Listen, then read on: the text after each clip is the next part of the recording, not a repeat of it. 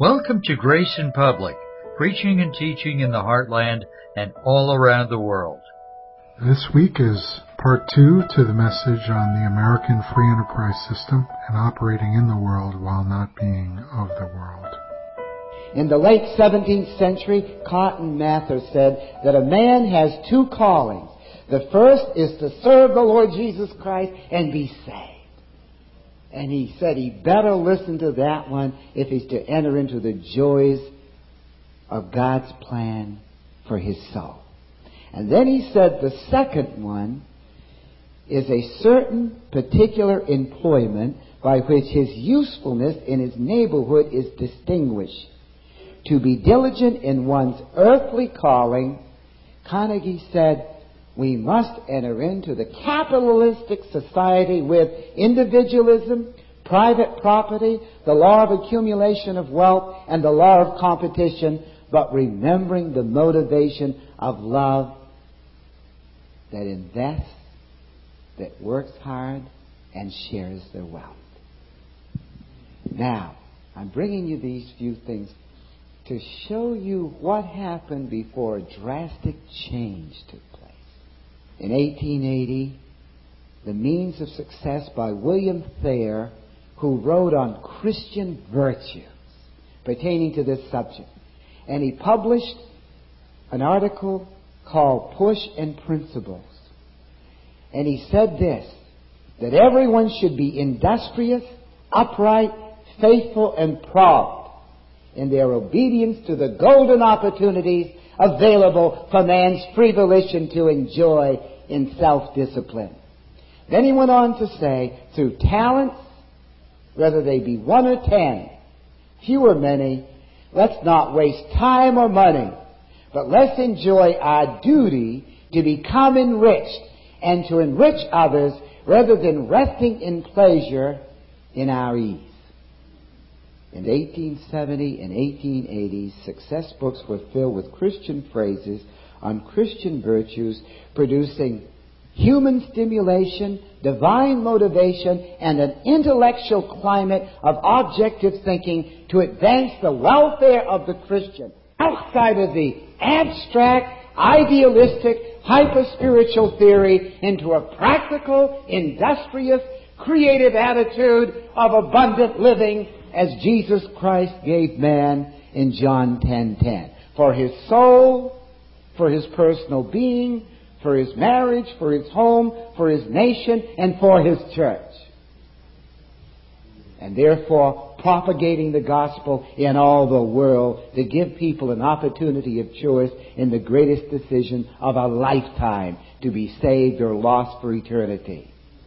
And to present that word that would make it possible for Christians to have a destiny not only in heaven, but a destiny where they reign with Christ forever in the most richest spiritual experience that man could ever hope to have in the destiny of man through God as God's sons and daughters through eternal life. But something happened in 1894 which made a major change. And we have Satan's kingdom beginning to work in a very vigorous way. A shift from Christian thought to mental suggestion, pseudo intellectualism, narcissistic attitudes of self love, self seeking, self interest, self ambition. Everything for me, and you help me to acquire it. You support me becoming wealthy and become a slave to my personal interest.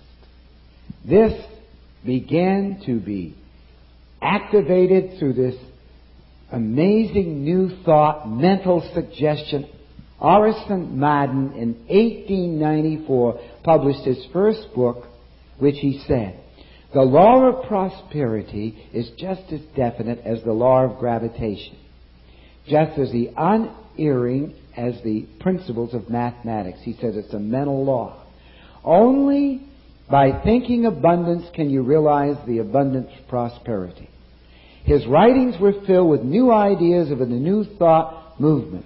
The success of the philosophy was naturalistic, humanistic, empiricistic, and it began to take the principles of free enterprise and the amazing adventure of man's free volition and freedom to adventure into a self-seeking program which caused division, dissension, confusion, sorrow, and heartaches to many who pursued this humanistic philosophy. And so, this became a tremendous move of Satan, which to this day, when some Americans in national entity begin to, began to wake up, and born again Christians in the churches began to wake up, and they joined forces to reveal collectively their desire for America to get back to free enterprise, to creative industrial activity in a pursuit of free enterprise for others and to protect others and defend others and to give everyone rights who are willing to be disciplined, who are willing to have goals and are willing to go forth by faith to put their ideas into practice.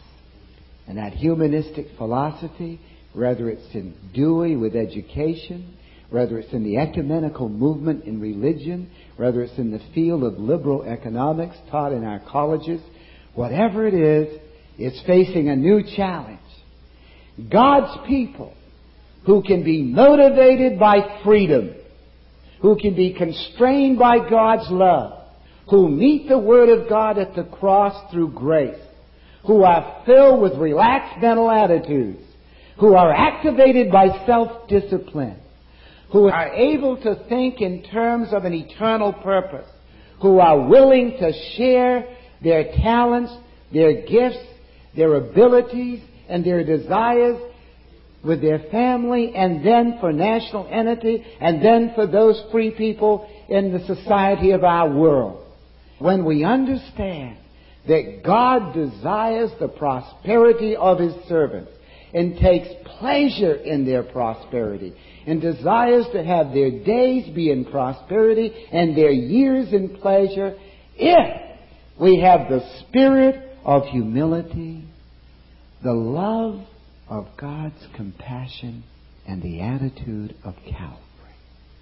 It is so important to realize that whenever God begins to move, Satan begins to move.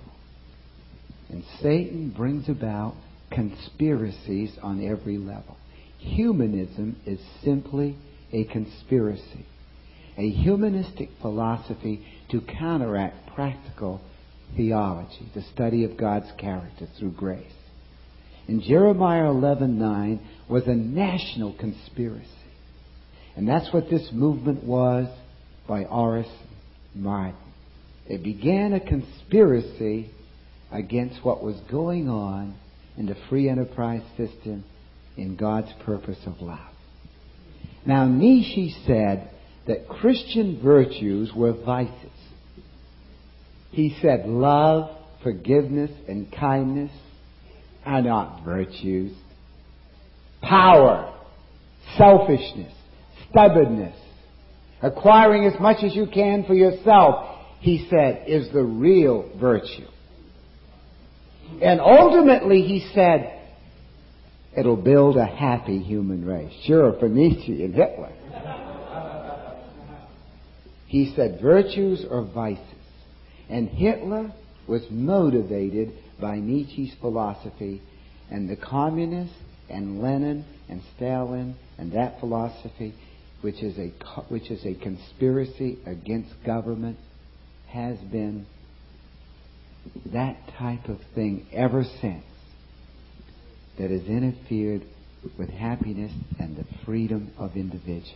For that reason, free wills are inhibited in these countries because they take away the free rights of the individuals because they do not believe that life came from God or we face God in the judgment seat.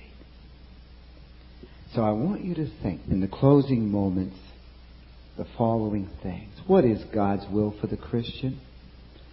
God's will for the believer is to see in a spiritual way through the Holy Spirit our Lord Jesus Christ on the cross first. And in your heart, picture him on the cross, dying so you could be really free in your conscience, really free in your soul, really free and have inner happiness, so that no guilt would trail you on this earth in your memory center. He pays for every sin.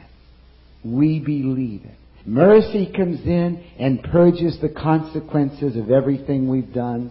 And just as grace saves us when we believe, mercy takes care of all the consequences of what we've done so we don't need a psychologist or psychiatrist or counselors. But Jesus Christ, the Word of God, our local church. Jesus pays and dies, and for three hours in spiritual death, he cries out to the Father over and over again, not just once, Why hast thou forsaken me? In pitch blackness he cries out, Why hast thou forsaken me? Why hast thou forsaken me? Jesus Christ became sin and bore our guilt. And the Father turned his back. And it pleased the Father. In Isaiah 53:10, why did it please him? Because he loves you. And because he could accept the vicarious death of this perfect man, and there had to be a man to die in your place. And the justice of God was satisfied. And the grace of God could flow forever towards you in salvation and keep you saved, even though you may fail and suffer loss of rewards, because grace saves you forever once you believe in Hebrews 10:10. Now then, after Christ died, then he begins to deal with us. And he said in Isaiah 48:17, I want to teach you how to profit. I want to teach you how to profit. And he said, It's my desire that you prosper and be in good health, even as your soul prospers even as your soul prospers. Then he said this I want the Word of God, the precepts of God, to be help to your literal physical bones. In Proverbs 4:21. And then he went on to say that I want to give you the expected end of peace because I don't think evil towards you. Now notice his attitude. I want to teach you how to be content in whatsoever state you're in, in the business world, in the free enterprise adventures. I want to teach you that first of all, when your soul is prospering in the Word, when you're being filled with the precious Holy Spirit of God, I want to teach you that godliness with contentment is great gain. In 1 Timothy 6 6 that faith, rest, in Hebrews 4 9 means to be relaxed, peaceful, quiet. And if you fail, to name it and recover and accept forgiveness momentarily, isolate it, forget it, and move on. So the Lord says, listen, when you have that kind of a heart, and that's your mentality of your soul, you can receive ideas you realize that failure isn't failure, but only learning a better way to do it. You can be creative in your faith and learn to trust me through grace in every detail of your plans. So the Lord comes in teaching us how to profit and teaching us how to be healthy in His perfect will. Inwardly strong, outwardly happy. I want to put this in very quickly. There are movements today which teach prosperity in a false way. We love them. We're not criticizing them, but they're wrong. And they teach that faith is your God sovereign over Christ. They have an answer for everything through rationalization.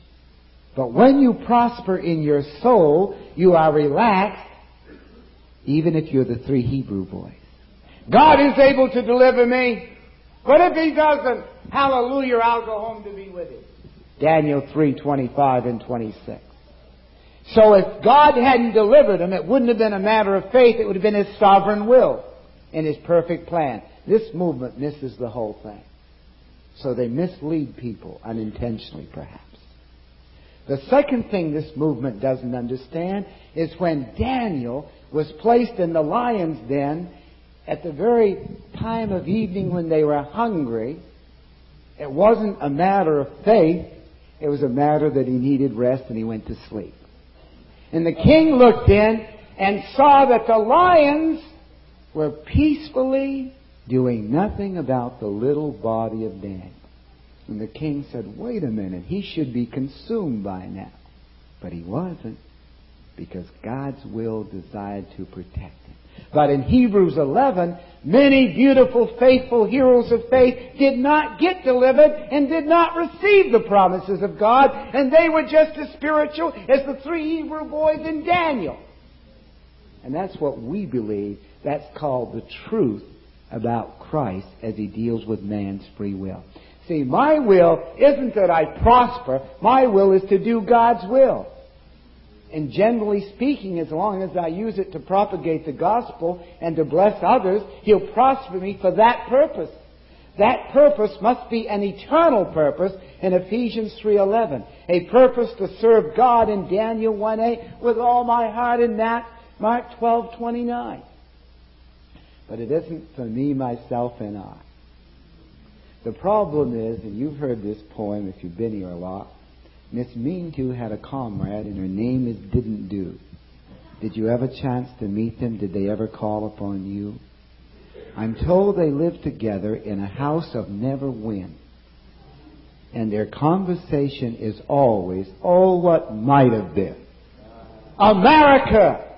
and Christianity that's filled with God and filled with the Holy Spirit and has God's precise light and understands grace which will never be removed and unconditional love and the finished work and the right to choose with God with positive volition. Don't have to live in what might be. We can go out and our spiritual force behind us and our choleric disposition and make it happen with God.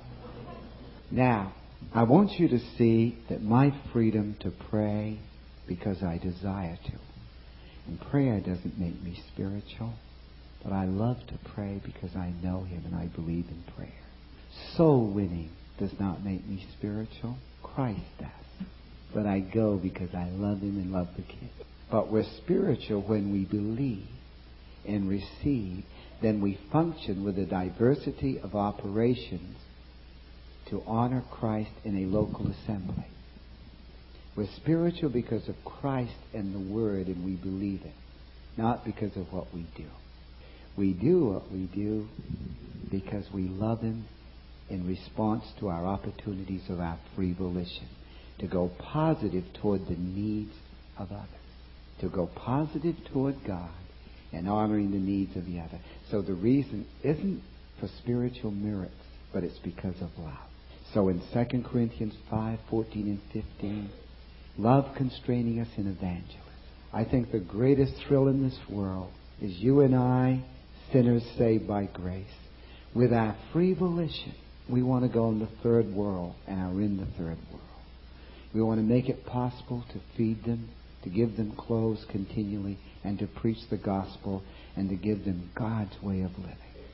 We want to go into Europe and continue in China and Japan and to continue in behind the iron curtain and minister the word of grace and the word of love so people can think and be prepared for eternity. We want to have a ministry in Jerusalem, Judea, and Samaria, not because it makes us spiritual, but because the love of Christ motivates our positive volition to share what we've got. And that's the results of human freedom, free enterprise, creativity by faith, and obedience to God. We are still the most blessed nation that's on the face of the earth.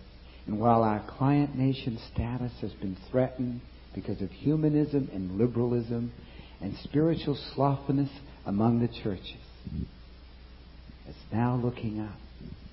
And as ministries begin to teach the finished work, the grace of God, they begin to teach categories filling of the Spirit and begin to teach it. And people's souls get built up and built up and built up and built up with God's love, with God's Word and God's grace. And our cup runs over.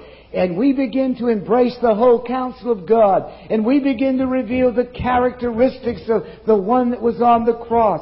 And we begin to enter into a partnership with faith and we begin to have a love that spills over and it enters into every realm of life, to industry, to education, to science, to medicine, to private property, and all these areas.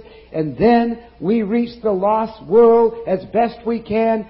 Then we are fulfilling the purpose of Calvary, the design of God in created man, and the right of our privilege as free volitional agents created under God's grace and love to reproduce His nature because we choose to by grace and human freedom. Thank you for tuning in. If you can, don't forget to send a tax deductible gift to us. Your generous donation made to our program promotes this broadcast and ones like it going out on the internet and broadcast on local stations throughout the United States. So please prayerfully consider what you can give. Find out how to give your donation at www.graceandpublic.com. Really a great message, a scholarly message with great spiritual content. He made some amazing points about creativity when we're free, when we're at rest, when we're content. In 1 Timothy 6 6, but godliness with contentment is great gain. Then there's freedom to be creative. It's amazing when our mind is at rest. The creative juices can be flowing during that time. Some people are creative under stress, but to be at rest and not driven, to not have a driving spirit, and being available, being teachable. It's amazing what can happen.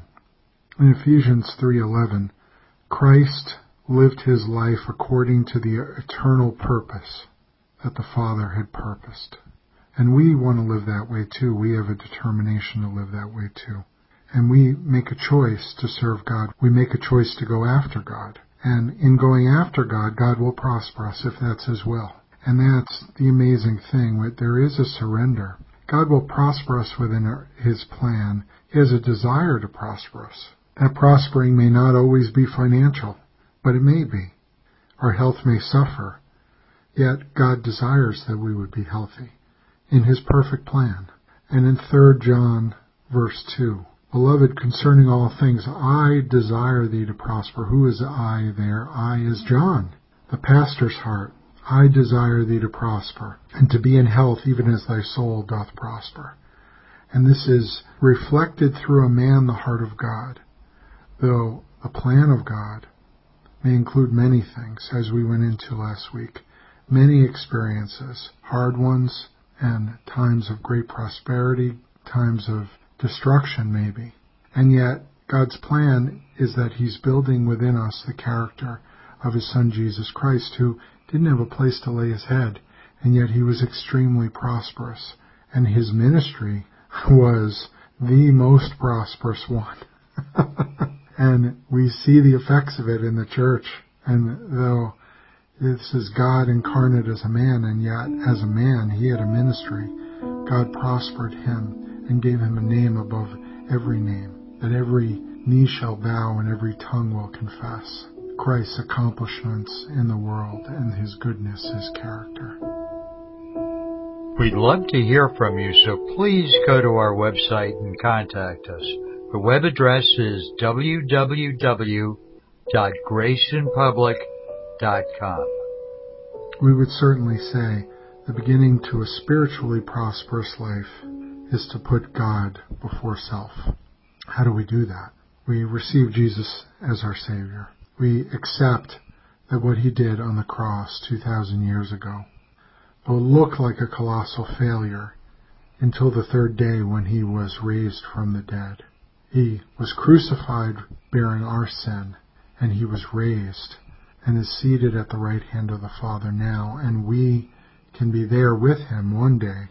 We are, can be accepted in the beloved if we believe in the truth of what was accomplished that day 2,000 years ago, that our sin was paid for, and that God stretches out a free gift to us if we'll receive it. Will you receive it today? Will you receive the free gift of salvation? God wants to trade your ashes for His beauty. He wants to come into your life and prosper you in ways you can only begin to understand. Prosper you with peace, prosper you with wisdom, prosper you with happiness. That you would be happy, you'd be filled with joy, which is a deeper kind of happiness. That you would be strong within. Oh yeah. Strong, happy, creative in a life with God. So receive Him today. Pray a prayer in your heart or aloud. Jesus, I receive you. Come into my life. Make me yours. Cleanse me of my sin. I ask it in Jesus' name. Amen.